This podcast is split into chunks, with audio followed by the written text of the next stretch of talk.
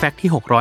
631 หลายคนอาจติดใจรสชาติหวานอร่อยของขนมไหว้พระจันทร์ หรือภาษาจีนว่าเย่ปิ่งกันมาแล้ว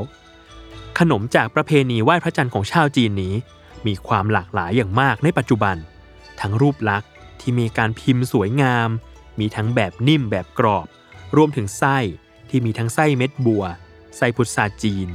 ไส้ถั่วแดง หรือไส้ดัดแปลงอย่างไส้ทุเรียน ไส้แมคคาเดเมีย หรือแม้แต่ไส้เนื้อสัตว์ อาทิกุนเชียงไข่เค็มหมูแดงเป็นต้น ตำนานของขนมไหว้พระจันทร์มีมาตั้งแต่ยุคปรัมปรา ที่เล่าถึงเทพีแห่งดวงจันทร์นามว่าฉางเอ๋อ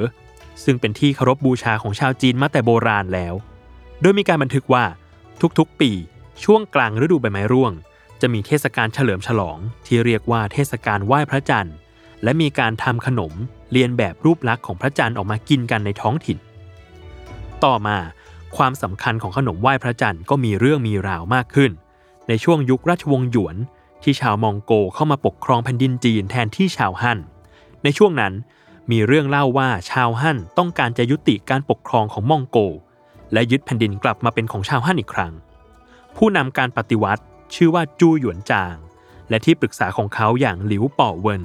ที่ปล่อยข่าวลือว่ามีโรคระบาดร้ายแรงขึ้นในแผ่นดิน และทางเดียวที่จะเยียวยาได้ คือการกินขนมไหว้พระจันทร์สูตรพิเศษ ที่ให้พลังแก่ผู้รับประทานได้ และคณะปฏิวัติก็ได้ซ่อนข้อความลับนัดแนะกันไว้บนขนมไหว้พระจันทร์ และส่งข้อความกระจายออกไป จนกระทั่งก่อการปฏิวัติสำเร็จ ขับไล่ชาวมองโกออกไปจากจีน และสถาปนาราชวงศ์หมิงขึ้นในที่สุด